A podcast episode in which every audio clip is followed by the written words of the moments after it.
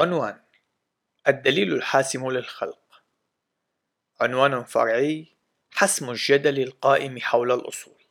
كتاب للدكتور جيسون لايل.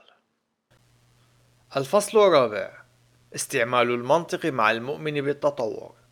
عنوان فرعي كن مستعدا بشكل دائم.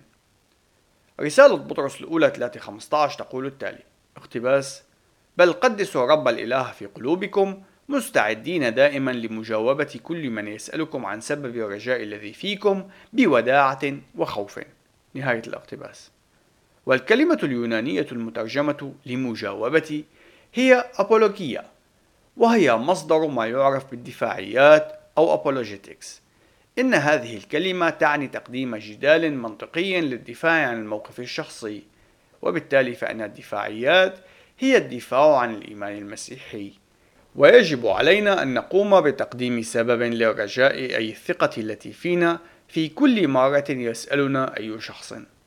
وإن الدليل الحاسم يقدم لنا سببا رائعا فإيماننا بالمسيح يزودنا بجميع القواعد والأساسات للتفكير المنطقي العقلاني والبحث العلمي والأخلاق. لكننا في أحوال عديدة نفشل في تقدير المقطع الأول من رسالة بطرس الأولى 3:15 الاقتباس.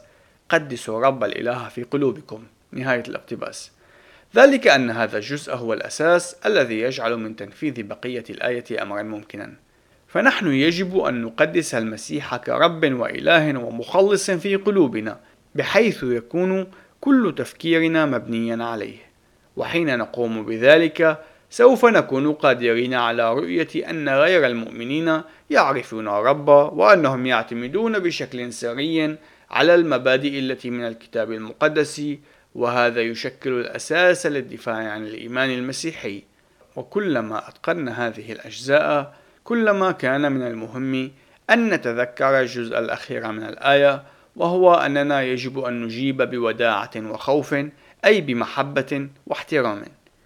إن كنت قد فهمت الدليل الحاسم بشكل جيد وفهمت المحاكاة التي قدمناها عن استخدامه وكذلك الاستراتيجية في الإجابة لا تجب بل أجب حينها ستكون جاهزا لأن تقوم بتصويب أي جدل يستخدم بشكل غير صحيح ضد الخلق التوراتي وتعيده إلى نصابه الحقيقي للدفاع عن الخلق التوراتي ورؤية المسيحية الخلقية للعالم.